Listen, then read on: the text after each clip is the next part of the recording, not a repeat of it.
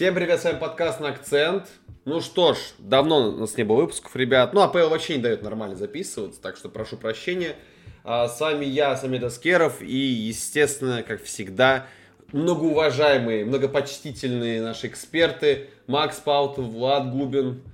Парни, привет. Здорово. Привет. Привет, привет. Отлично. Соскучился по вам, ребята, если честно, очень сильно. Так вот, что даже там АПЛ-то в нашей происходило-то? Происходило вот что. Значит, сначала у нас был очень бодрый сезон. Вообще прям все в шоках были. Аномально на аномалии. Потом не менее интересная серединка. Вот сейчас под конец уже становится все слишком предсказуемо. Прям аж непривычно предсказуемо. Как-то как АПЛ, как обычная становится какая-то. И виной этому две команды. Первая — это Манчестер-Сити. И вторая — это, естественно, Ливерпуль. Поговорим про первую вкратце, немножко абсолютно. Потому что...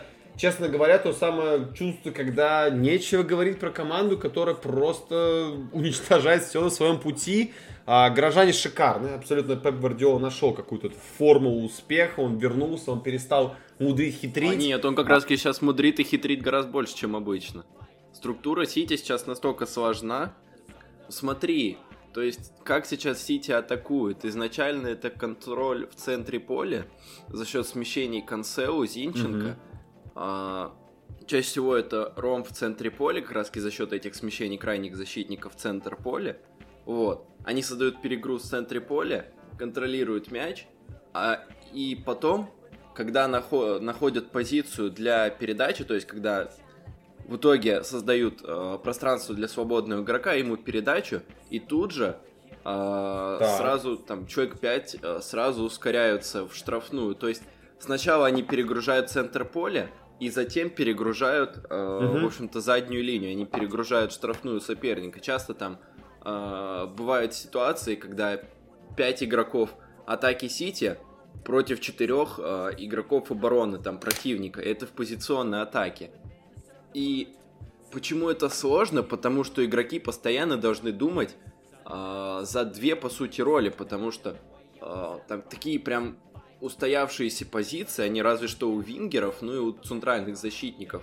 И то центральные защитники иногда в тройке играют, потому что один крайний остается сзади. То есть у всех роли очень сложные. Центральные защитники, там Гюндаган, Бернарду, они постоянно в штрафную врываются, то есть это не совсем центральные полузащитники. Крайние защитники смещаются в центр, то есть это не совсем крайние защитники.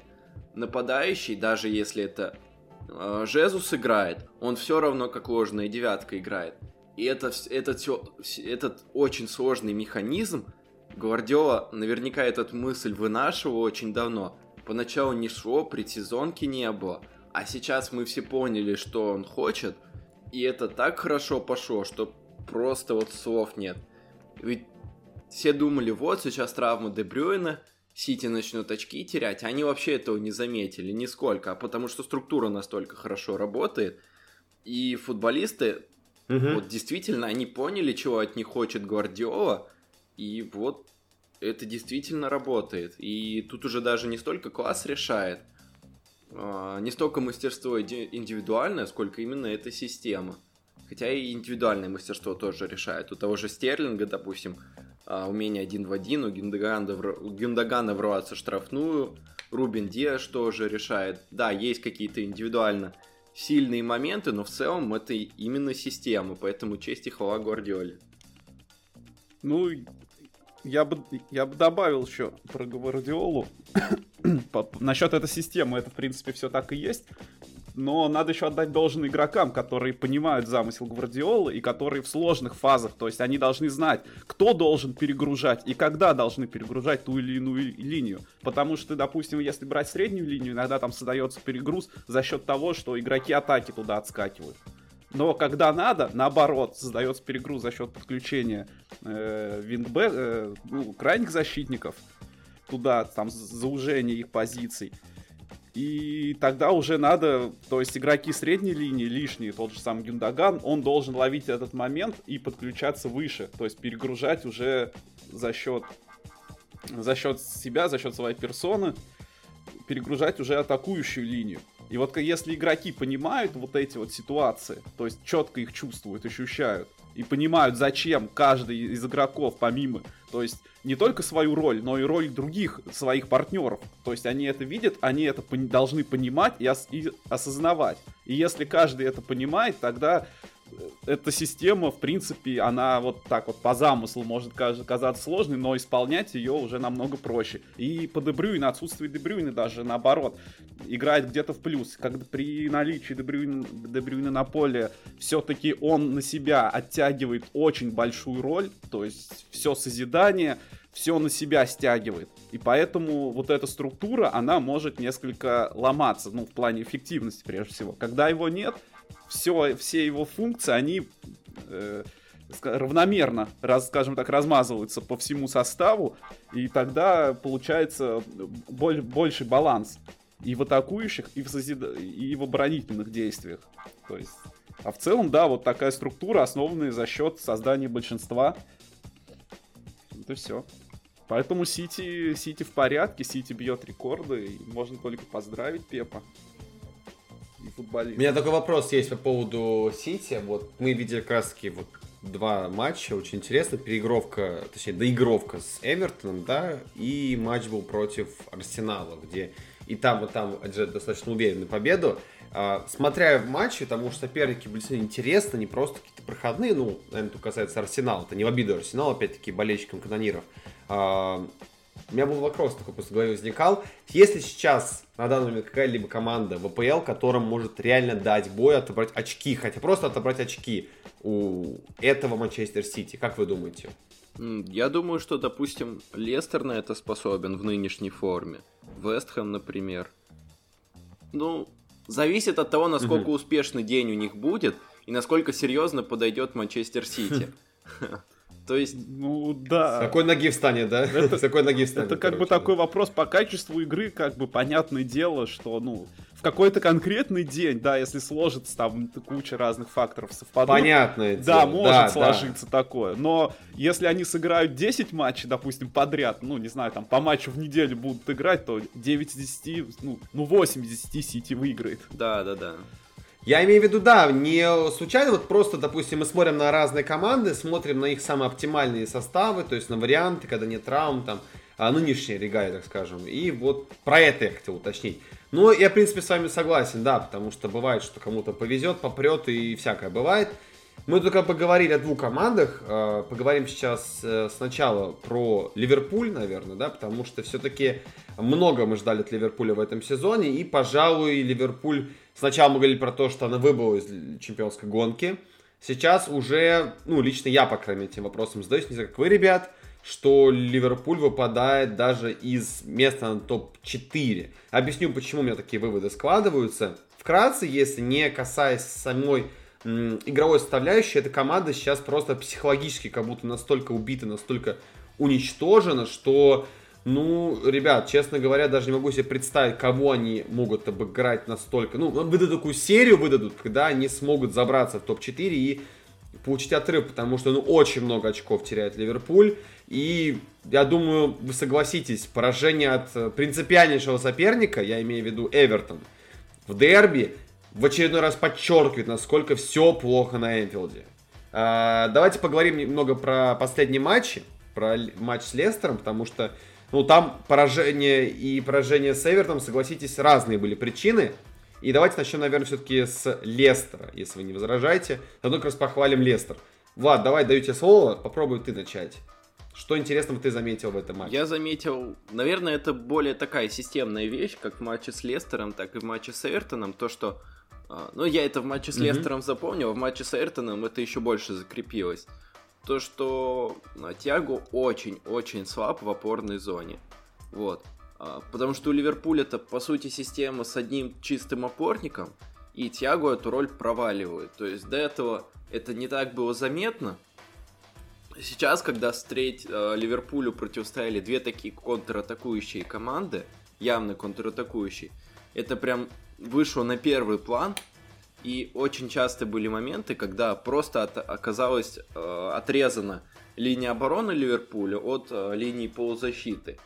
И просто идеальная mm-hmm. возможность была сначала там для Барнса, Варди, там, Мэдисона скорость набирать, и затем уже матч против Эвертона для Ришарлисона. Вот, поэтому я искренне не понимаю, почему Клоп, вот он купил, допустим, того же Бена Дэвиса из Престона. Да, понятно, что это не такой крутой игрок, да, все дела, но у тебя есть этот Бен Дэвис, у тебя есть э, Даниэль Филлипс в команде, два центральных защитника, которые, в принципе, могут сыграть, это не какие-то калеки, но он ставит центр обороны Хендерсона, mm-hmm.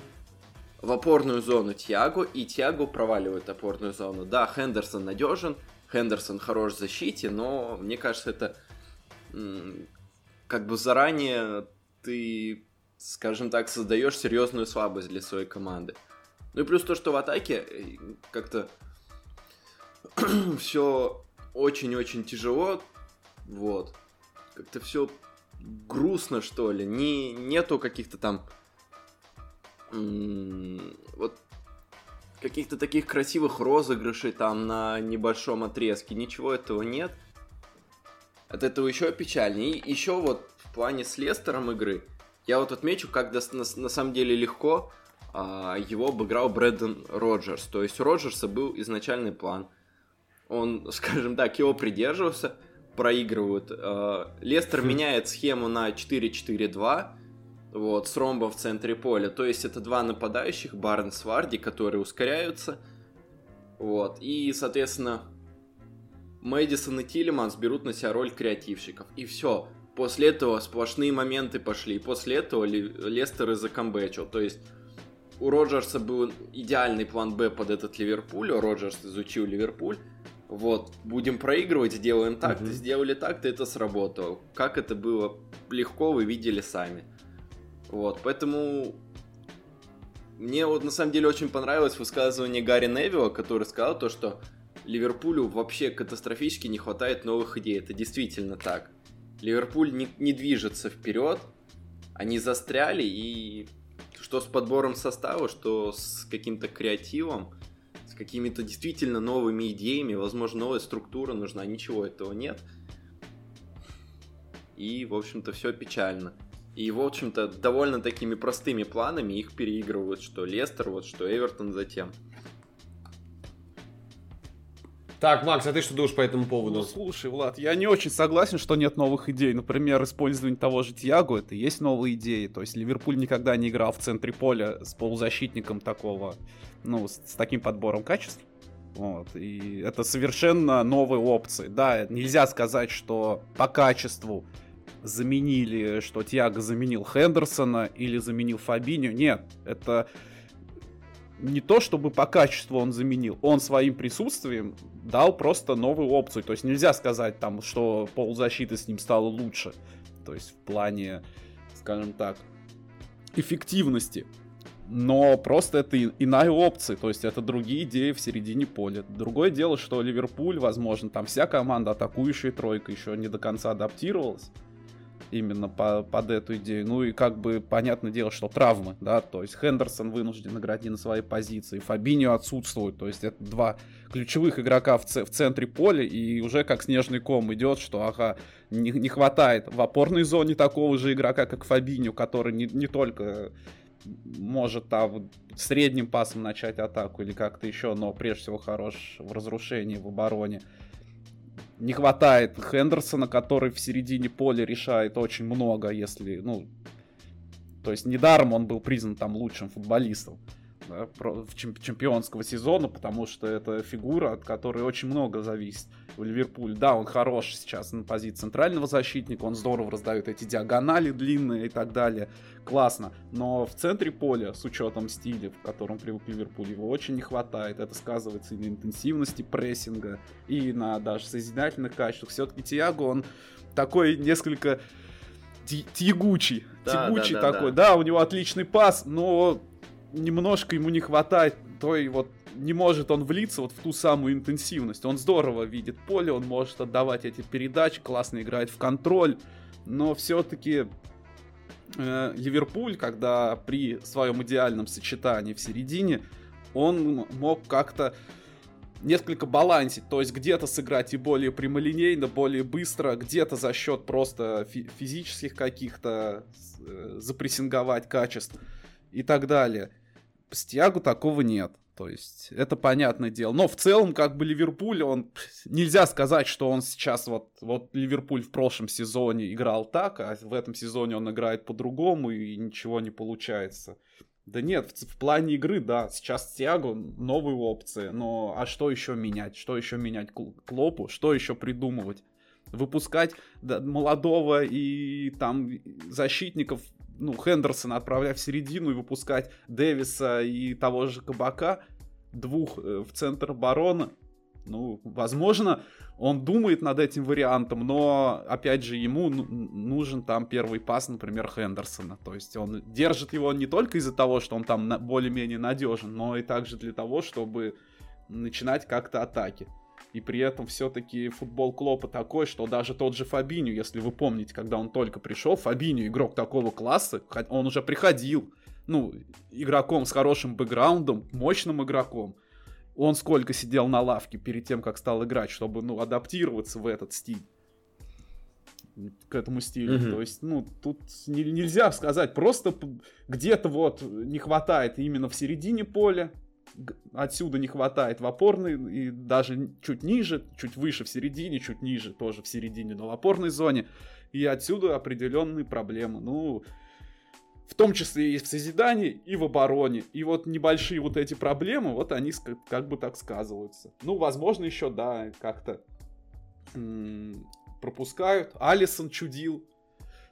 То есть Кабак тоже совместно с Кабаком. Вот они в матче с Лестером. Какие-то вот... Был дебютный мяч, матч как бы был дебютный, мы ну, да, понимаем, да, что да, ну, нельзя, да, конечно, да, докатываться. Да, ну. Это понятное дело, но вот отсюда как бы идет результат. Ну, может быть, еще какие-то небольшие психологические проблемы у них, да, что... Опять же, тот же матч с Лестером, ну, забей второй мяч, ну, веди два ноль, и все, кури. Ну, как бы спокойно там играй, не знаю, контролируй мяч, играй в своем стиле. У меня вопрос такой есть, ребят, насчет э, Ливерпуля, о том, о чем вначале сам говорил. Как вы считаете, мои подозрения на то, что Ливерпуль в этом сезоне может закончить там шестым или седьмым, насколько это возможно? Понятное дело, что нельзя сказать наверняка, но если вдруг это произойдет, да, вот что Ливерпуль закончит сезон там, не знаю, на шестом, на седьмом, на восьмом месте, не будем этого отрицать, понятно, что это самый, возможно, наихудший расклад событий, может быть, для кого-то и наилучший. Видите ли в этом ли какие-то плюсы, какие минусы увидите в этом для команды Клопа? Что это значит для самого Клопа, для игроков? А, вообще, что это будет, что будет с командой в следующем сезоне в таком случае? Будут играть в Лиге Европы, стараются ее выиграть, все, ничего не будет. Не, они же могут даже мимо нее пролететь, по факту им даже выгоднее мимо Лиги Европы пролететь, чем не участвовать, согласитесь. Почему? Почему выгодит? Турнир такой нестатусный. Команда сможет сконцентрироваться на чемпионате и, допустим, уже в следующем сезоне снова побороться, там все игроки восстановятся, грубо говоря, да, там Ван Дейк вернется в форму.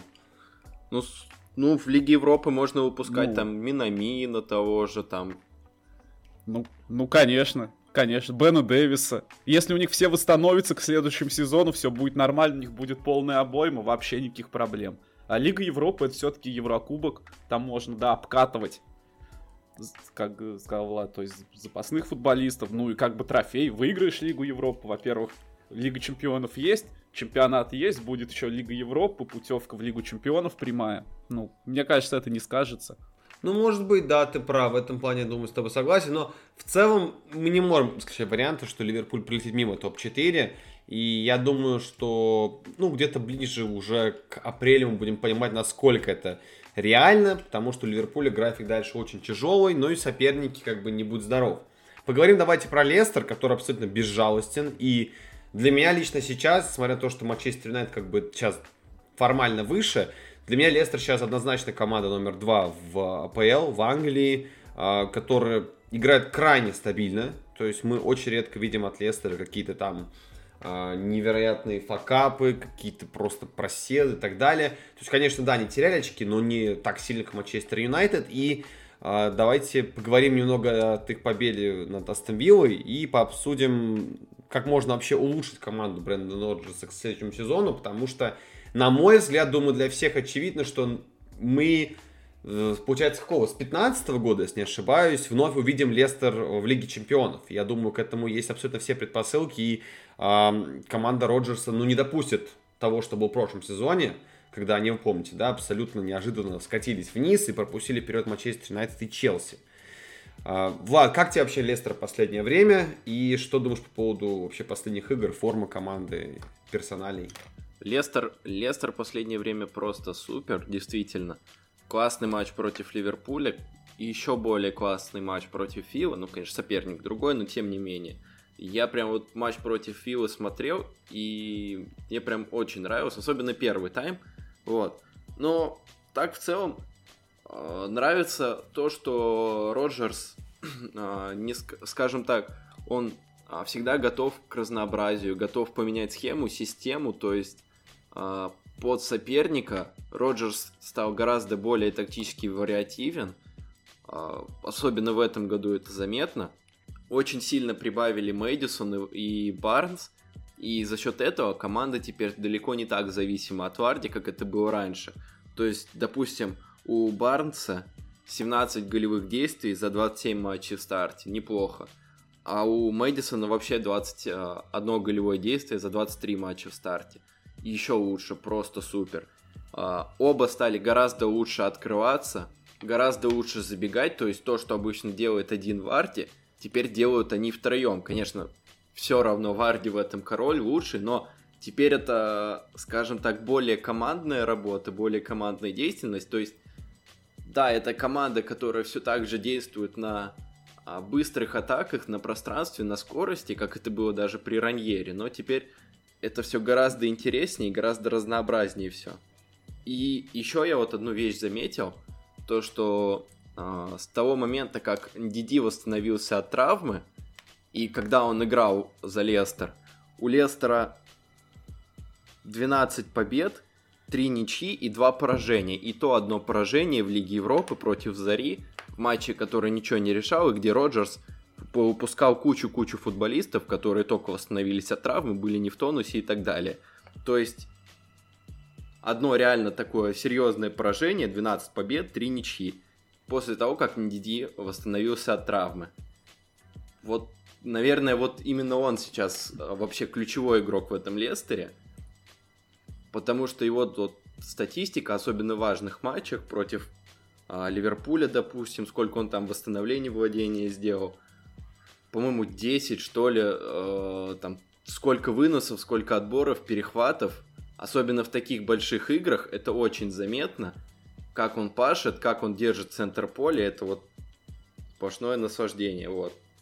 Поэтому Лестер, Лестер мне нравится, и я просто надеюсь, что они не потеряют форму, как в прошлом сезоне, потому что они должны сыграть в Лиге Чемпионов, и это будет интересно. Угу. Макс?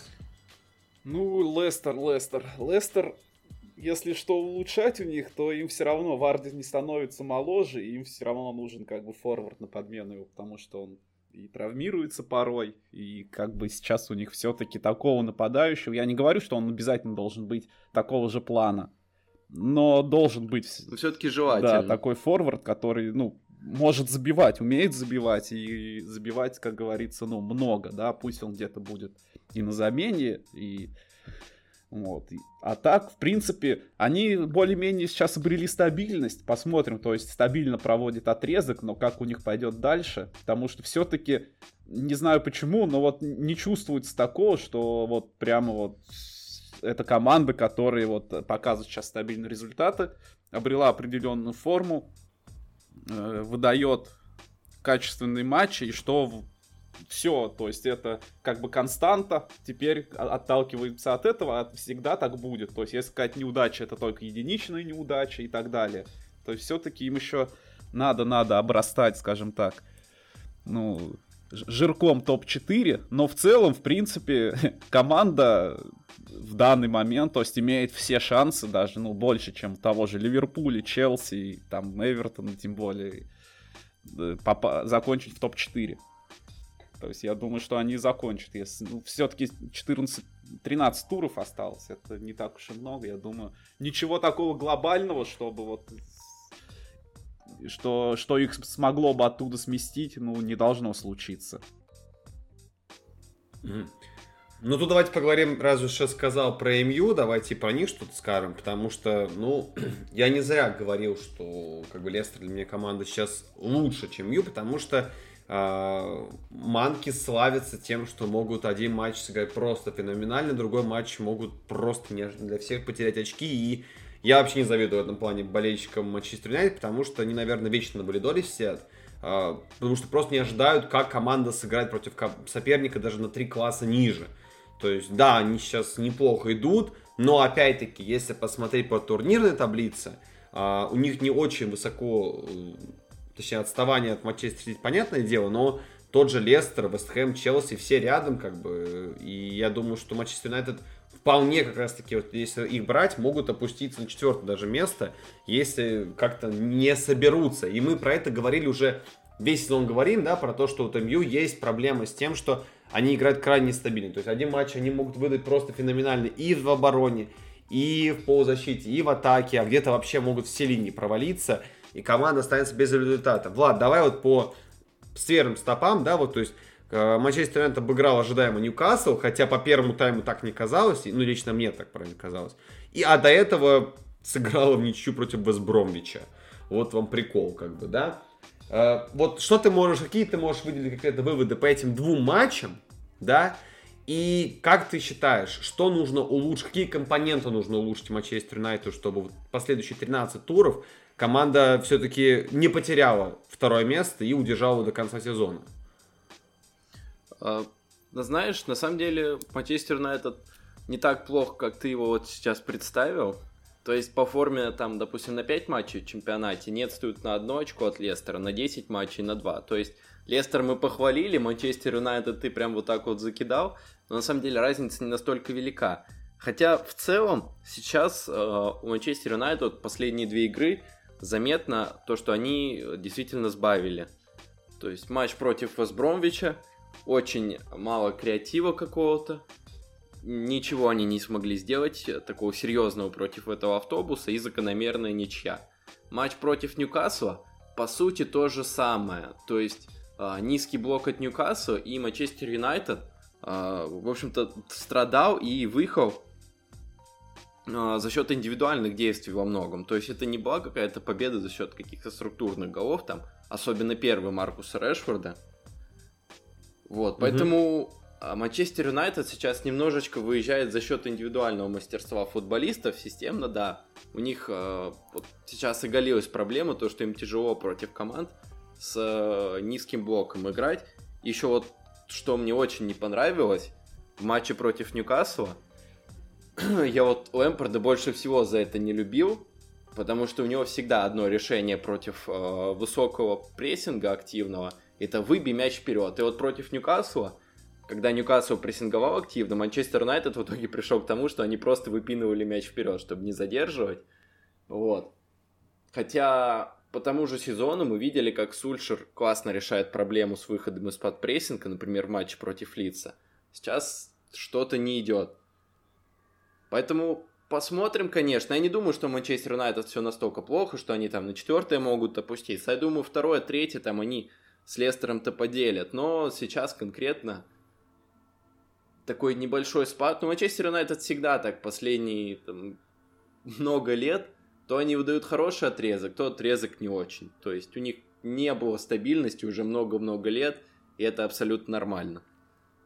Так я про это тебе и говорил. То есть как бы да, ты прав, действительно, по своим по цифрам, то не так все плохо. Но э, когда ты вот смотришь как обычный болельщик, да, вот просто вот ты включил матч посмотреть. Без статистики, не опираясь ни на цифры, ни на что. Нету никакой такой надежности в игре, то есть это нет такого класса, что ли, не знаю, либо мне просто такая вот сложилась чисто субъективная позиция. А, Макс, с кем ты больше согласен, со мной или с Владом, и почему? Ни с кем не согласен. Ну, вот вы говорите, опять же, серия, а что, какая серия? Сыграли в ничью с Эвертоном, перед этим девять ноль Саутгемптон хлопнули. Ну да, ну и до этого еще ноль ноль с Арсеналом. Но Саутгемптон там сам посыпался. Ну, ну, неважно, ноль ноль с Арсеналом, что Арсенал как бы плохая команда, при этом они как бы, ну, играли-то хорошо с Арсеналом. С Эвертоном играли тоже хорошо. Единственное, что вот с Вестбромвичем, да, не хватило. Вот единственный матч, если берем отрезок Арсенал, Саутгемптон, Эвертон, Вестбромвич и Ньюкасл, только mm-hmm. матч с Вестбромвичем. Вот там они отскочили. Слушай, мне кажется, что, с Ньюкаслом им тоже сильно повезло. Да нет, они контролировали ситуацию, в принципе, они больше атаковали, ну, острее много, атаковали, много забили. Много стерильного владения было. Ну, много стерильного, я согласен, но это стерильное владение, как бы, ну, многие команды этим грешат, которым приходится вскрывать вот такие вот низкие блоки. Тот же Челси. Челси вообще, наверное, ну, второе ими стерильное владение. Да-да-да. Особенно при, при Лэмпарде. Вот, то есть... Это у многих команд так, когда приходится, но при этом они как бы создали достаточно, забили три. С Вестбромвичем, да, но у них примерно такой же матч был, похожий с Шеффилдом. Вот, вот как с Вестбромвичем. Единственное, что да, там с Вестбромвичем даже они не потеряли, а приобрели очко, потому что, ну, все говорят, тоже смотрят, что они там владели территориальным преимуществом, где-то атаковали, но таких моментов, как у Вестбромвича, они не создавали. Ну вот сколько там этот Диань не забил. Один забил, а сколько, какие у него там были. Там Де Хеа спас один раз, и один раз он выше промахнулся из убойной позиции, там с одиннадцати метров. То есть таких моментов у ну, у Юнайтед как бы и не было. Были, да, там подходы, были удары, были опасные ситуации, но вот именно такой остроты. Это причем был еще один из моментов с Вестбромвичем, был в концовке. То есть счет один-один, идет концовка. Вот забей Диань, все, один-два, и Юнайтед уехал, вообще без очка. Так что... Да вот о чем я и говорю, да. Ну, что... это такие, ну, это единичные истории. Да, вот три-три с Эвертоном сыграли, там, ну... Там мы помним, что Эвертон как раз хуже сыграл, там Манчестер должен да. победить и мог но победить. Там... С Арсеналом, ничья с Арсеналом, то же самое, они да, тоже, в принципе-то, наиграли, ну, на минимальную победу против Арсенала. С Ливерпулем в ничью сыграли, тоже выглядели, ну, не сказать, что прямо хуже, плохо, причем на выезде. То есть, как бы, никаких таких вот у них игр-то... Так в чем как... проблема-то? Так мы можем по результатам долго болтаться, открыть вообще ну, цифры а что... и посмотреть. Ну, что проблема, проблема, что, конечно, еще не до конца, точно не до конца, скажем так, игроки э- понимают... Как, как вскрывать? Есть Бруно Фернандеш, но второго темпа, не хватает второго темпа в атаку. То есть Погба не хватает во многом. Может да, быть, Погба. Не угу. хватает еще одного атакующего футболиста, потому что то играет Решфорд, Марсиаль, Кавани, то вместо там Марсиаля выходит Джеймс. То есть им нужен правый вингер. Вот на правый фланг им нужен футболист, которого, в принципе, и хотел Сульшер, и которого ему не купили. Вот поэтому сейчас... Вот так. Но все равно он ищет какие-то новые идеи, допустим, ну, в том же матче с Вестбромвичем, по-моему. Там, э, там пошел по пути Ди- Ди- Дина Смита, да, и... Ну, не Дина Смита, а Криса Уайлдера. И постоянно подключался туда во фланг Харри Магуайр. То есть отлично mm-hmm. подключался, там, перегружая фланг. То есть какие-то такие идеи. Тот же самый Шоу, да, сейчас. То есть не только Бруно созидает, но и Шоу со своего левого фланга, как оживился, тоже несет, наверное, даже больше остроты, чем Бруно. Так что что-то он ищет, нащупывает, экспериментирует. Не хватает здесь, что-то пробует этого. То есть у него сейчас нет какой-то готовой картины, что все, вот, вот, вот это работает, это работает, это работает. А вот это не работает, значит, это убираем. То есть он, Сульшер, все еще в поиске находится. И поэтому... Где-то не хватает, но опять же и хватает, не хватает, по результатам, в принципе-то не так все плохо. Кстати говоря, ты говоришь про правого вингера, а тут слухи пошли, то что Юнайтед теперь не так заинтересован в Санчо, и они переключились на поиски игроков других позиций на фоне того, как плох Марсиаль, и на фоне того, что Гринвуд, он все-таки центральный нападающий, все об этом забыли, но он центральный нападающий. Я искренне хочу, чтобы парень развивался именно на этой позиции. И, надеюсь, большинство так и видит, и Сульшер в том числе. И когда видишь слухи о том, что Манчестер Юнайтед больше там не так интересуется Санчо, я, если честно, в шоке был. Как, как так? Да, да, это, это было ожидаемо. Да ну, это, наверное, просто, скорее всего, чтобы это... Наоборот, слухи пошли такие, что его сейчас можно купить будет дешевле. Не сто, а за пятьдесят даже. Юнайтед вполне возможно просто подыгрывает этому, чтобы... Спекулирует, да. Да, сбить, сбить цену, что он нам вроде и не нужен уже, все как-то. Возможно. Чисто возможно. Базарные методы, рыночные методы, короче, нормально так. Фиг его знает, может так, может не так. Но все равно им нужен на эту позицию игрок. Я думаю, Сульшер это понимает, потому что если бы он, если был бы не нужен, он бы постоянно бы не ротировал, потому что Гринвуд, тот Джеймс, то Марсиаль там выходит, то есть нет, ну, вот первого номера в атаку. Понятное дело, что вот есть Решфорд, да, это левая бровка, левый фланг атаки, то есть он под свой правый смещается. Да, там, если выходит с Марсиалем, приходится ему направо перемещаться. То есть постоянная ротация на, на, на этой позиции, поэтому, конечно, не хватает. Нужен там игрок стабильный, у которого эта позиция родная. Все, вот он туда встанет и будет там играть. Угу. Хорошо, если вы не возражаете, давайте перейдем к другой команде, потому что мне бы хотелось очень поговорить про Челси. Там много вопросов по Челси накопилось, потому что один из главных тезисов, который лично у меня возникает в последнее время, что, ну, в принципе, об этом, это не какой-то уникальный тезис, об этом часто говорят, что вот этот вот тотальный контроль мяча, то есть там семьдесят пять и выше процентов владения мячом постоянно, да, вот эти вечные перепасовки, это абсолютно бесполезно и нет никакого смысла, если ты не можешь это как-то реализовать преимущество. Да, у Тухеля пока ни одного поражения, но тут сразу всплывает то, что были ничьи, и последний матч отлично показывает, идеально показывает, насколько бесполезен бывает порой этот вот прессинг нереальный, контроль мяча. И дальше впереди, как мы знаем, уже про это все писали, мы про это еще заранее говорили, еще наверное, в начале января про это говорили, что вот у Челси сейчас наступает тяжелый период. Сейчас вот сегодня, в день записи, мы двадцать третьего записываемся, Челси играет с Атлетико. Потом матч с Манчестер Юнайтед, потом матч с Ливерпулем, если не ошибаюсь, потом опять с Атлетико. Короче, полный набор, и я тут Тухелю не завидую. Но как раз-таки перед началом такого тяжелого периода стоит поднять вопрос, что с реализацией у Челси, почему даже Томас Тухель не может решить ту же проблему, которую, с которой столкнулся Фрэнк Лэмпард и пытался активно решить, и не смог решить.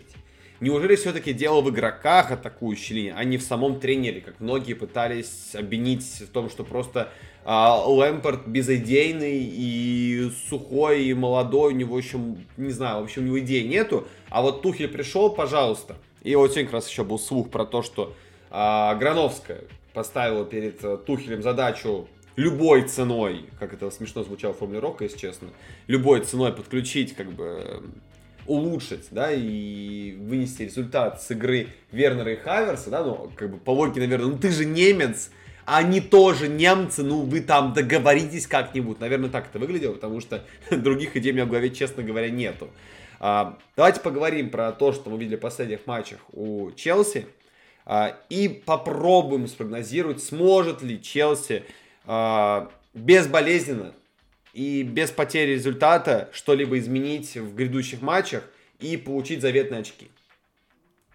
Влад, тебе слово. На самом деле, по-моему, Тухель сделал, э, в общем-то, Челси лучше, интереснее, вариативнее в атаке. Просто у него времени-то не так много было. Он пришел посреди сезона, пришел, как я понимаю, в команду, у которой были некоторые уже психологические проблемы. Он пришел и на данном этапе он, скажем так, сделал достаточно, чтобы улучшить игру. То есть, э, во-первых, он перешел на новую схему, да, некоторые до сих пор этого не понимают, но э, вот это вот три четыре-три, она отлично работает против команд с низким блоком. Допустим, игра против Ньюкасла это показала. Когда э, Челси перегружает штрафную, там аж шесть игроков, то есть это получается... Э, Вернер с Маунтом, которые на полуфлангах, скажем так, действуют, потом Жиру, центральный нападающий, и еще фулбеки, то есть Хадсон-Одой и, получается, Алонсо. Они все врываются в штрафную, все атакуют, позади еще пара центральных полузащитников, и, в общем-то, против низкого блока Ньюкасла это сработало идеально. Они победили, они забили два, там, да, можно было забивать больше, но сейчас, в целом, Челси не такая проблема с реализацией, это больше проблема Вернера, и то вот он против Ньюкасла забил, дальше должно пойти. Челси проблема именно с тем, чтобы принимать какие-то интересные решения в атаке. Не хватает иногда какой-то скорости, не хватает иногда какого-то движения. Но Тухель так быстро это решить не может, потому что он только пришел. Он поменял схему, он нашел отличные позиции для Вернера, для Маунта, для Хадсона-Дои, и команда заиграла действительно лучше. То есть, если сравнить с последними матчами Лэмпарда и с тем, что сейчас, это гораздо лучше. Но команда резко не, не выйдет на другой уровень. И, в общем-то, матч с Саутгемптоном, где Челси в ничью сыграли, он тому подтверждение, ничья, как по мне, вполне справедливая, потому что Челси хоть опять же и владел мячом, владел территорией, но они создали не настолько много, чтобы побеждать в этом матче. Поэтому есть глубокая проблема. Тухель ее так быстро решить не может, а то, что он мог, он, мне кажется, решил. Угу. Макс, согласен с Владом? Да, в принципе, да, но как бы твое вот это вот э, любой ценой применительно к немцам как-то вот звучит двояко. Но это ладно. Э, на самом деле Тухель, да, Тухель поменял. Тух, при Тухеле команда добавила где-то в прессинге. Вот, и в принципе и, в, и в, как в контрпрессинге, так и в своем прессинге, и, в принципе, стал лучше выходить из-под этого самого прессинга, то есть все равно он что-то новые идеи, да, то есть подобрал схему, то есть он увидел, что под, под этих футболистов, под их качество больше подходит вот именно схема с тремя центральными, да, то есть сейчас мы видим, как Алонсо играет, у, ко- у которого в каждой игре есть моменты, да, где ему либо диагональ, либо идет подача, и он там остается практически один, да, то есть если Вернер занимает полуфланг и где-то смещается к центру, то стягивает за собой игрока, и там всегда Алонсо, который может оттуда пробить. Угу. То есть он нам, ну, ре- реанимировал его карьеру, можно даже так сказать, именно в Челси. Конечно, в созидании, особенно против низкого блока, ну, т- тяжеловато пока что, но все равно в при- решаемо, то есть моменты Челси создает. Вот. И, кстати, сейчас вот они с Атлетико будут играть, я, я бы не сказал, что прям Атлетико большой фаворит. Но единственное... опять-таки согласись, что многие упрекают, что да, у Челси был хороший календарь, и я думаю, что многим в голове просто врезался вот та самая, помните, семнадцатиматчевая, если не ошибаюсь, беспроигрышная серия Лэмпарда, которая была в начале сезона, и опять-таки многие упрекали, что да, это круто, но там опять-таки соперники были классом ниже, когда пошли сильные соперники, то все, Челси сразу провалился. Нет, а, ну это... Как это, ты это... думаешь здесь? Нет, будет это понятно, будет. Будем смотреть уже дальше, то есть в играх с, с более серьезными соперниками, но, по крайней мере, на данном этапе изменения определенные видны. То есть даже если сравнивать игру против слабых, ну, грубо говоря, в кавычках, слабых там соперников, комфортных, при Лэмпарде и при Тухеле, то есть изменения видны, то есть что-то Тухель меняет. Насколько это будет эффективно на дистанции в играх с более серьезными, с более сильными оппонентами, там уже будем смотреть. Но, конечно же, он только пришел, он пришел посередине сезона, там перерыва там трех-четырех недельного у него не было, чтобы как-то что-то натренировать, что-то новое действительно внедрить, сделать какие-то покупки под себя. Ничего этого такого не было. А в, в режиме, скажем так, тяжелого календаря, графика, когда команда играет там по две игры в неделю, то есть там особо-то они в таком режиме-то и не тренируются, потому что ты предыгровая тренировка, условно говоря, легкая, там может быть тактического плана, игра, восстановление, потом там одна-две, три, ну, один-два дня опять тренируются и опять игра, то есть толком-то времени просто пока что нет. Но и то даже за этот короткий отрезок уже видно, то есть посмотрим. Кстати, вас уди- ты удивился от, тайм-менедж... от игрового менеджмента, потому что ты помнишь, вот как раз-таки э, ругали очень часто Лэмпарда за какие-то непонятные замены, неочевидные, поздние, и все дико поражаются сейчас тому, как э, Тухель меняет игроков, потому что, грубо говоря, если вспомнить тот же самый момент с Калом Хадсон-Одой в последнем матче, да, когда его э, выпустили на поле в втором тайме, а потом поменяли под конец матча, и причем самое интересное, что меня реально очень сильно вообразило, я был в шоке, если честно, что потом Тухель вышел и сказал, что эта замена была не потому, что у него была травма, а потому, что я так решил. И согласись, что такое в АПЛ не часто бывает, я даже не помню, когда последний раз такое в принципе было, когда игрока меняют после замены, и не потому, что травма, а потому, что вот так тренер в открытую недоволен игроком. Как тебе вообще такое поведение от Тухеля? Ну, Тухелей в АПЛ тоже не так много, не так часто бывает.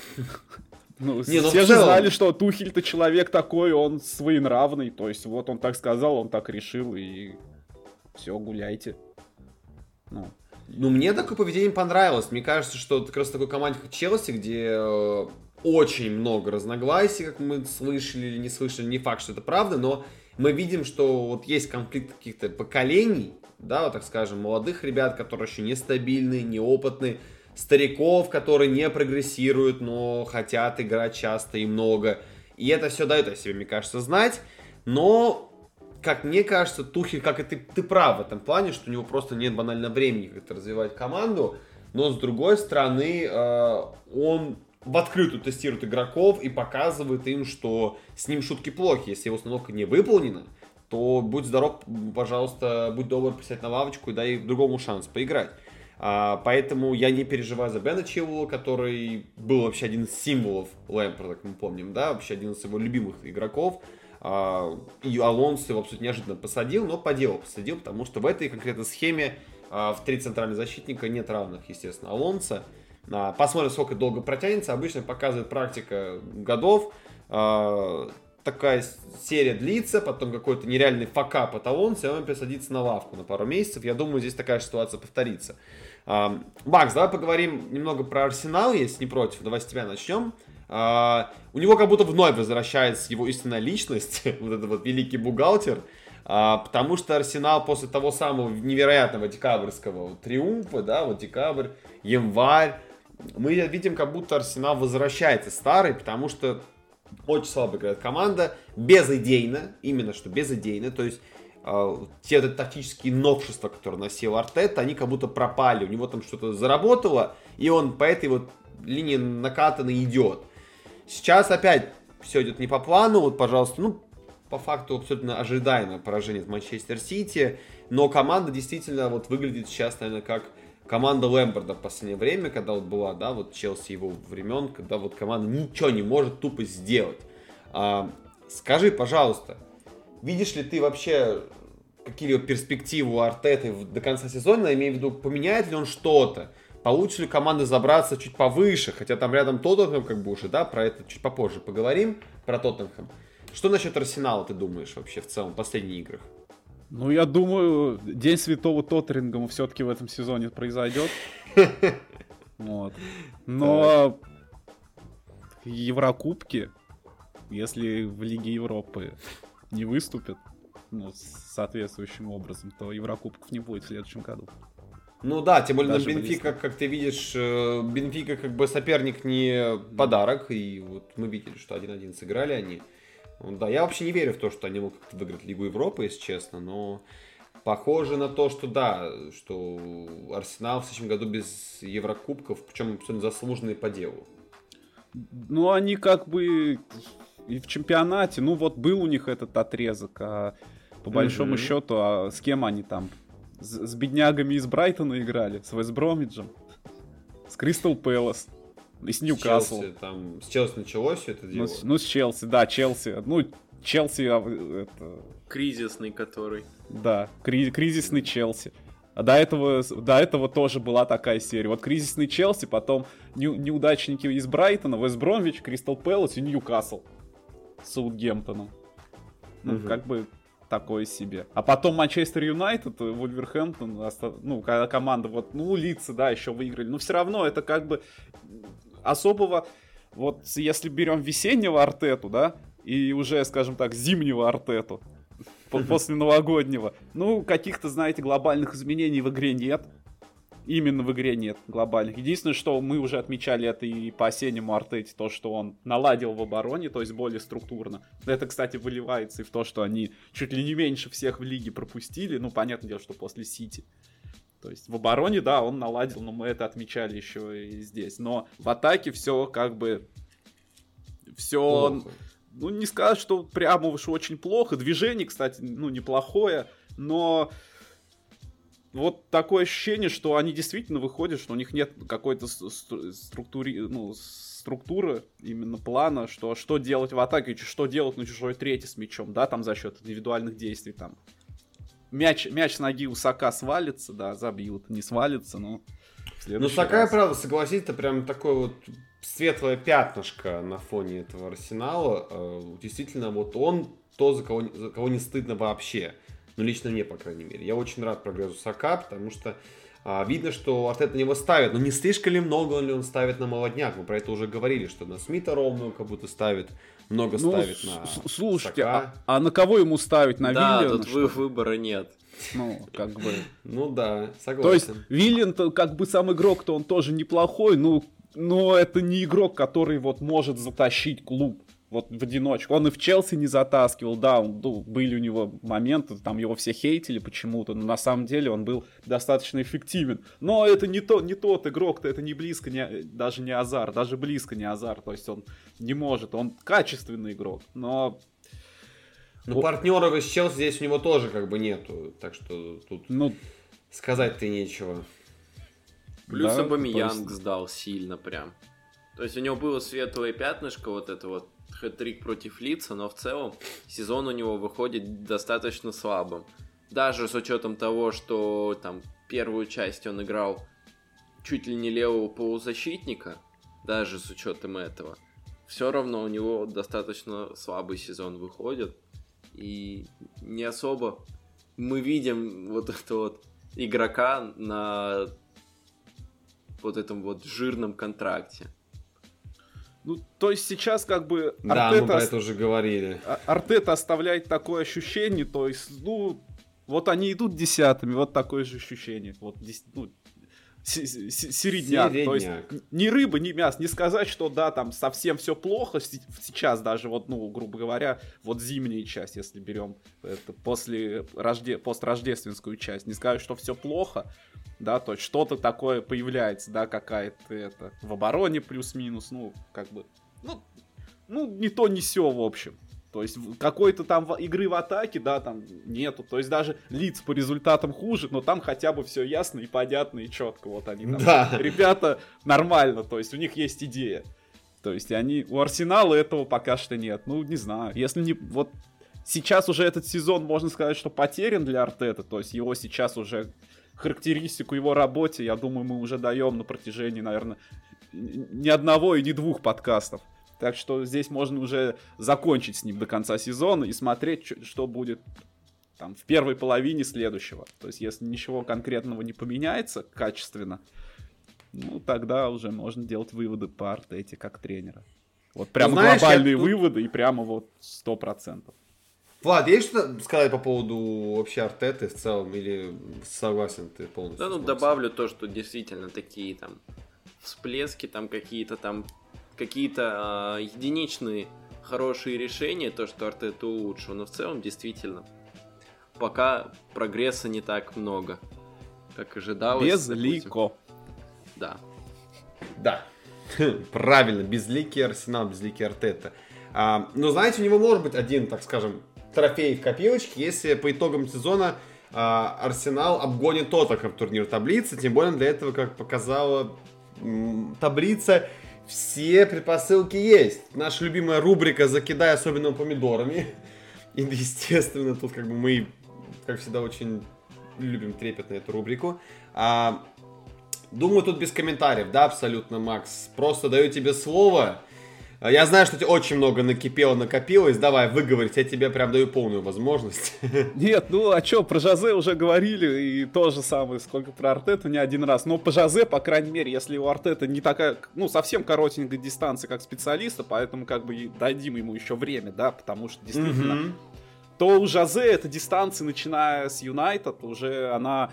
настолько длинная, что уже и так все понятно. И сейчас же вы читали, это, Атлетик выпустил же. Да, что двенадцать дней дали, двенадцать дней ему дали. Ну, не только двенадцать дней, что там уже игроки, ну, недовольны. Тренировки, методы твои, Жозе, говорят, ну, говно. Плохие, да, да говно. говно. Тренируешь ты плохо, нас не устраивает. То есть, трени... ну, подход.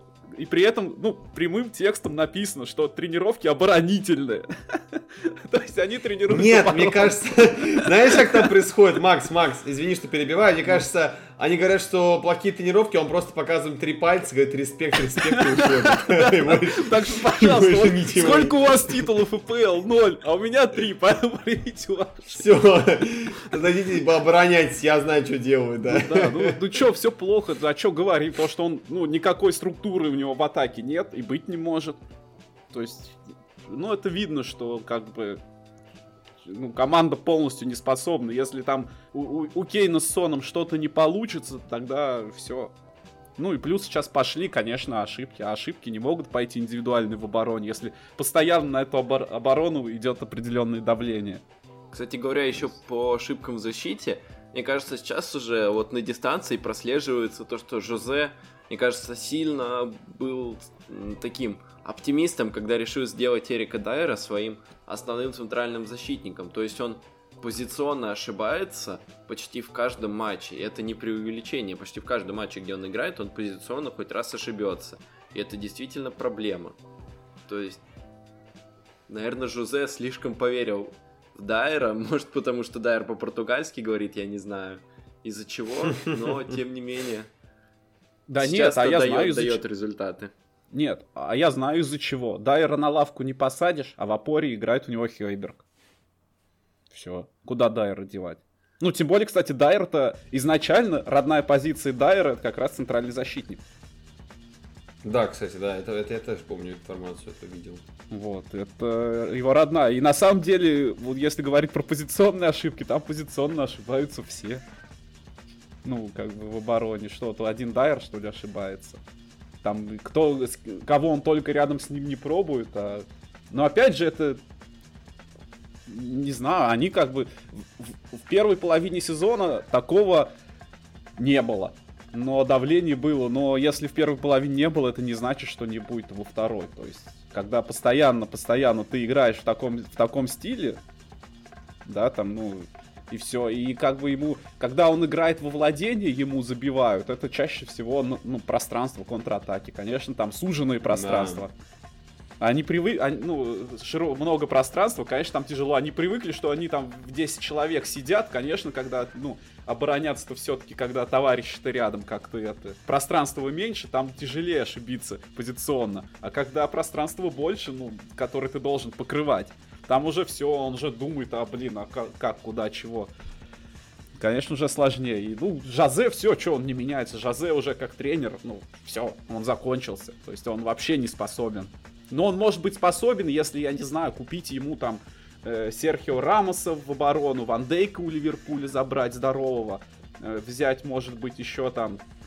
М- кто у нас там из топовых есть фланговые защитники? Ну, mm. и... Филиппа Луиза ему, о, Филиппа Луиза его любимый. Да, вот, взять туда тоже в, обор... в защиту. Ну, не знаю, взять еще так, каких-нибудь хавбеков, таких посерьезней, в центр поля. То есть не Сисока там, а... Ну, тоже там, кто, кто у нас сейчас... посерьезнее, в общем, да. Кто у нас сейчас там это зажигает? В опорке? Да, ну, в центре поля, не, не, не опорник, а опорник, допустим, есть Хёйберг, сойдет. Это, это такой солдат. Нападение из Барсы позвать. Соучек, Нападе... допустим. Да, ну не, Соучек это тоже это, ну, ну, да, оборонительный. Да. Нет. А так... нет, надо взять. Месси можно взять на, на правый фланг атаки. Слева Сон, справа Месси. Взять, взять еще Лукаку, купить ему, чтобы, ну, с Кейном там вместе, чтобы они там могли, если что, даже вдвоем выйти. Ну и какого-нибудь игрока. Но, но Биле опустить к Хёйбергу пониже, а туда взять какого-нибудь топового плеймейкера. Кто... А, Де Брюйне, да, забрать из Сити. Вот такой состав. Вот если ему дать... Мне кажется, просто то... он домой бизнес-план скинут, тут к Леви пойдет, и Леви завтра же это одобрит просто. Вот, все, да, они вот, продают вот стадион, сможет, закупают, ну, всех. Потому да. что, ну, как бы многие говорят, что вот же он там давал результат с Интером, с Реал Мадридом. Ну, опять же, смотрим, какие составы у него там были, у того же Интера. Кто у него там в, в атаке играл? Снейдер играл в атаке. Это там кто там? Это о... Я уже не помню. Ибрагимович. Ибрагимович там разве был? Подожди, я не помню. Был, был, по-моему. Нет, не было, не было, не было. Не было? Он не выиграл. Там, там не Милито было, и там... Этоо играли. А, Этоо. Ну вот, два нападающих. Ну, топ уровня. Там серьезный центр поля. Я не говорю про Реал Мадрид. Этоо, он с Интером играл также от обороны. Он не играл первым номером с таким Интером. Вот и все. Просто качество. Вот тогда было качество, тогда был другой футбол. Тогда это еще работало. Сейчас футбол изменился, сейчас уже все, ну... Сейчас надо... Знаете, боль... что больше, знаете, чего больше всего я офигел? Э, с того, что слухи про то, что все уже, как бы, Леви там говорит, давай, либо ты исправляешься, либо ты уходишь, про то, что они хотят поставить тренером Тоттенхэм Нагельсмана. Вот это, конечно, я прям дико прокричал, когда эту новость увидел. Причем, ну, источник достаточно серьезный был. Нельзя сказать, что это прям какой-то фейк. Телеграф, что ли? Но... По-моему, Телеграф был, нет. Да, это не фейковая новость, но, опять-таки, написано было про то, что они хотят. Не факт, что, то есть, естественно, могут даже переговоры не вести, просто такие, типа, было бы неплохо. Но, блин, ребят, тот, мне кажется, вот в эту команду точно Нагельсман не пойдет. Это, конечно, ужас. Но Нагельсман больше даже Вестхэм вместо Мойеса, но явно не в эту команду, да, однозначно. Я думаю, что Нагельсман не будет менять Лейпциг на Тоттенхэм, потому что... Ну, да, я не, а я не знаю, а зачем, Наги... зачем Нагельсман, когда Поттер есть? Ну что, Поттер из Брайтона в Тоттенхэм не пойдет. Плюс, плюс... Ну, мне кажется, слушай, да, не забывай такую штуку, давление. Есть понятие давления очень серьезное, как бы, да, все-таки. Фанаты у Тоттенхэма куда амбициознее, хотя непонятно, на, на чем это основано. Я где думаю, после того, как они сейчас десятыми закончат, им Поттер нормально, они его так поддержат. Да, конечно. Ну, тем более, они же... Ну, сейчас вот он выиграет у Сити, Кубок Лиги выиграет, и все. И все будет нормально. И все, и будет трофей. У Кейна будет трофей. Не, я, я, Бог, я искренне буду рад за того же Кейна, за Сона, если у них будет трофей. Но, хотя бы один. Вот, хотя в октябре бы я бы сказал то, что да, у Тоттенхэма очень хорошие шансы. Сейчас я, я пожалуй, скажу, что шансы Тоттенхэма там превращусь немного в Артету, примерно процента два где-то там. Как-то так. Ну, если, а, знаешь, если Пепу прям будет конкретно наплевать на Кубок Лиги, он такой, да, пофиг, добери, ради бога. Типа, ладно, у меня там чемпионство, Лига Чемпионов на подходе, там Кубок Англии, берите, ну, ради бога. Когда хотя... ты до финала дошел, тебе уже плевать не будет. Конечно, да, конечно, конечно, шучу я, шучу да, я, да. Да, тем там... более, нынешний Пеп даже полуторным составом обыграет этот Тоттенхэм. Да, да он, да. короче, просто... От... Все, короче, увидите, одиннадцать игроков будет просто сидеть тупо у ворот, у игроков Тоттенхэма. Просто, они же так выстроятся, вот как, помните, было в мультике, вот там, где а, казаки в футбол играли, помнишь? Да-да-да. Вот, хороший так, мультик. Так... Да, мне вот. Кажется, мне кажется, это любимый мультфильм Жозе. Да. Вот они также выстроятся просто в обороне, и все. Они будут просто пробивать, не знаю, как это пробитие, там, в итоге просто там шальная банка на девяносто пятой минуте, там, не знаю, Сон рванет, устанет сеть у ворот и забьет, и все. И Жозе гений будет. Почему до сих пор такой тактики Жозе не использует, я не знаю. Ну, просто реально в два ряда выстроится у ворот. Просто вот каждый на дружку залез, сел, и все, и ворота закрыты. Ну, там забить невозможно будет. Ну, там бей сколько хочешь. Постоянно вообще ноль попытки абсолютно. Чего так Жозе не играет, я не понимаю. Мечта идеальная была бы, наверное, футбол просто. И, да. и один Кейн в атаке или Сон.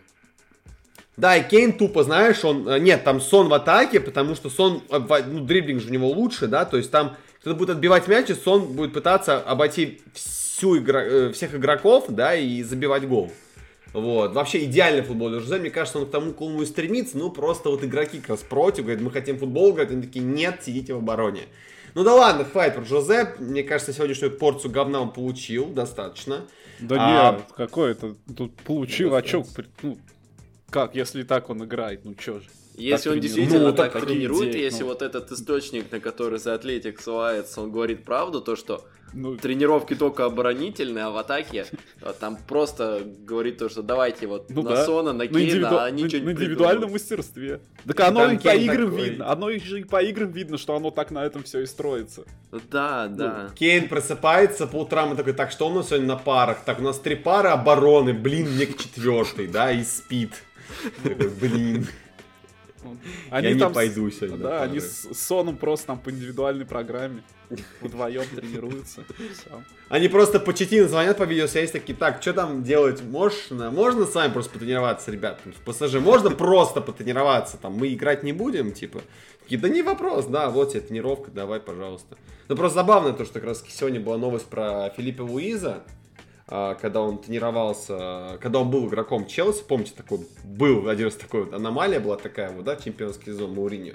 И он жаловался на то, что типа вот он, он убежал из Челси из-за Мауриньо тупо, то что вот Мауриньо его просто не щадил, он его ненавидел. И, ну, мы, мы знаем про то, что есть такая штука у Маурини, персональный хейт футболиста, порой даже необоснованный. Мы знаем, такая штука существует у него. Вот. Ну, давайте, давайте под конец скажем, немножко закончим сегодня на грустной ноте, если честно. Могу сказать, что подкаст был веселый.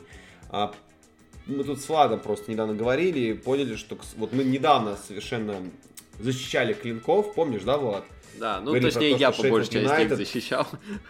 Ты был более да, реалистичен. Это что самый сильный, самый сильный аутсайдер за последние сезоны, тогда как раз Макса не было, не знаю, Макс нас слушал или нет, но мы там говорили про этот тезис, что э, очень обидно вот, иметь такого аутсайдера, да, потому что сравнивали в прошлом сезоне, какие были в предыдущих сезонах, там пять лет назад какие были аутсайдеры, и вот сейчас, похоже, окончательно клинки сдались, э, вот. Матч с Фулхом показал, то, что все, это однозначно провал, факап. И мне кажется, больше всего окончания сезона хотят именно, Ше, именно Шеффилд, потому что ну, им придется еще доигрывать эти матчи, еще страдать и мучиться. Не завидую я Уайлдеру, честно говоря. Вот на его месте я бы сейчас просто желал, вот можно скорее закончить этот кошмар и начать новый сезон уже в чемпионшипе, спокойненько, отдохнув, перезагружившись. Влад, почему клинки сдулись окончательно? Наверное, просто потому, что вот поняли, что уже все, они устали, наверное, просто ментально устали. То есть изначально я начал замечать это по риторике Криса Уайлдера на пресс-конференциях, то есть он там начинает рассуждать о том, что там Сандер Берг будет уходить, там говорит, ну вообще-то да, он хороший футболист, ему нужно играть в топ-клубе, говорит про то, что ну наверное все кончено уже, вот, то есть там... Короче, он все более и более пессимистичен на пресс-конференциях, вот, то есть, да, был хороший отрезок, был, у них там больше побед было, чем поражений на этом отрезке, но потом был неудачный матч против Вестхэма, но ладно, бог с ним, с Вестхэмом, как бы он и должен обыгрывать Шеффилд, но матч против Фулхэма, а, это, наверное, катастрофа была полная, то есть, вроде один ноль проиграли, ничего страшного, но по игре это, наверное, чуть ли не худший матч для Шеффилда в этом сезоне. Они настолько сильно уступили, они вообще ничего не сделали. В атаке абсолютно ничего, ноль полный. Весь матч их, э, процитирую сейчас Макса, насиловал этот автобус во все выхлопные трубы Фулхэм. Вот, и повезло, повезло, что только один забил, и... Там я, наверное, мне вот эта мысль пришла, то, что игроки Шеффилда тоже сдались, потому что в последних играх они старались, там где-то получалось, где-то нет, но они старались, тут они даже не старались, тут они просто сели у своей штрафной и все, и ничего не делали, то есть я думаю, сначала Уайлдер к этому пришел, к тому, что ну все уже, все, я устал бороться, это бесполезно, у нас ничего не выйдет, теперь игроки к этому пришли. Наверное, так, так и должно да, было обидно. быть, но обидно, хотелось бы хотя бы борьбу от них увидеть. Угу. Макс, ну, есть что в завершение сказать подкаста, сие подкаста? Ну а что, война проиграна, положение безнадежно. Теперь футболисты Шеффилда могут поступать, как знают, оставаться им в чемпионшипе или уходить. Ну да. Кстати, посмотрим. Как что-то думаете, кто, осталось, кто кроме э, Берги может в премьер-лигу уйти вот из нынешнего состава Шеффилда? Я думаю, МакГовери какой-нибудь условный, знаешь, там Фулхэм, если он останется. Ну, знаешь, твою команду второго эшелона АПЛ спокойно пойдет. Бо- Богл может уйти. Да, кстати говоря. Да, кстати. Да, вот он неплохо выглядит. Потом кто еще? Игон, Ой, я думаю. Игон знаю. Может пригодиться вполне. Какой-нибудь команде. Да, да, там, знаешь, на самом таблицы. деле, да, вот часть состава вполне так команды вот условного формата, как Ньюкасл, как Бернли, как тот же Фулхэм, да, вполне пригодится. То есть, я думаю, и новички АПЛ не забывают, то есть, кто придет в Англию, там, кто там, если не ошибаюсь, Норвич вроде как всеми парами мчится в АПЛ. Может, какой-то да, Норвич, да, да. он закупит с футболистами из Шеффилда, да, опытные ребята, знают хорошо лигу. А, так что я думаю, что они не потеряются точно. Понятное дело, что тут нет никакого суперталанта, который ну, там грезит команды из топ шесть. Ну, но тот, тот же Берги, своих, мне кажется, как бы, он в перспективе найдет. Может и в топ шесть играть. Да, да, может, но пока что, да, я думаю, эти футболисты будут на расхват, тем более, я думаю, сам Шеффилд не откажется от небольшой чистки состава, от продажи, деньги любым, в любом случае нужными будут, да, потому что потери доходов, улетел в чемпионшип, естественно, это скажется на команде, но я надеюсь, что их не будет такая же участь, как у Бормута, да, которого там все очень плохо, там четвертый или третий тренер меняется уже да, у Бормута. Да, да, нет, конечно, у них владелец, у них с деньгами проблем нет, у них владелец же кто? Да, да, да, да. Я не помню. Ну, шейх, по-моему, какой-то, что ли. Да, да. То есть у них такой серьезный человек-то. С деньгами. Ну вот. Да, с деньгами. Что с деньгами не говорить, да, как бы Уайлдер его. Вот. Ну, я думаю, в принципе, да, на сегодня все. Бежим в скором времени смотреть матч Челси и Атлетика. Уже совсем скоро будет. Тем более, еще у нас там Лидс Саутгемптон играет. Не пропустите. Завершающий матч тура. Ну, увидим совсем так, скоро. Ну, они уже пропустят. Наш... Мы же завтра выйдем. Уже, уже пропустят. Да, да. Так что расскажите нам завтра, как там сыграли команды. Подписывайтесь на наш телеграм-канал. Все ссылки в описании будут на ВКонтакте, на наш блог на sports точка ru. И любите эту игру. Всем пока. Хорошего вечера. До свидания. Всем пока.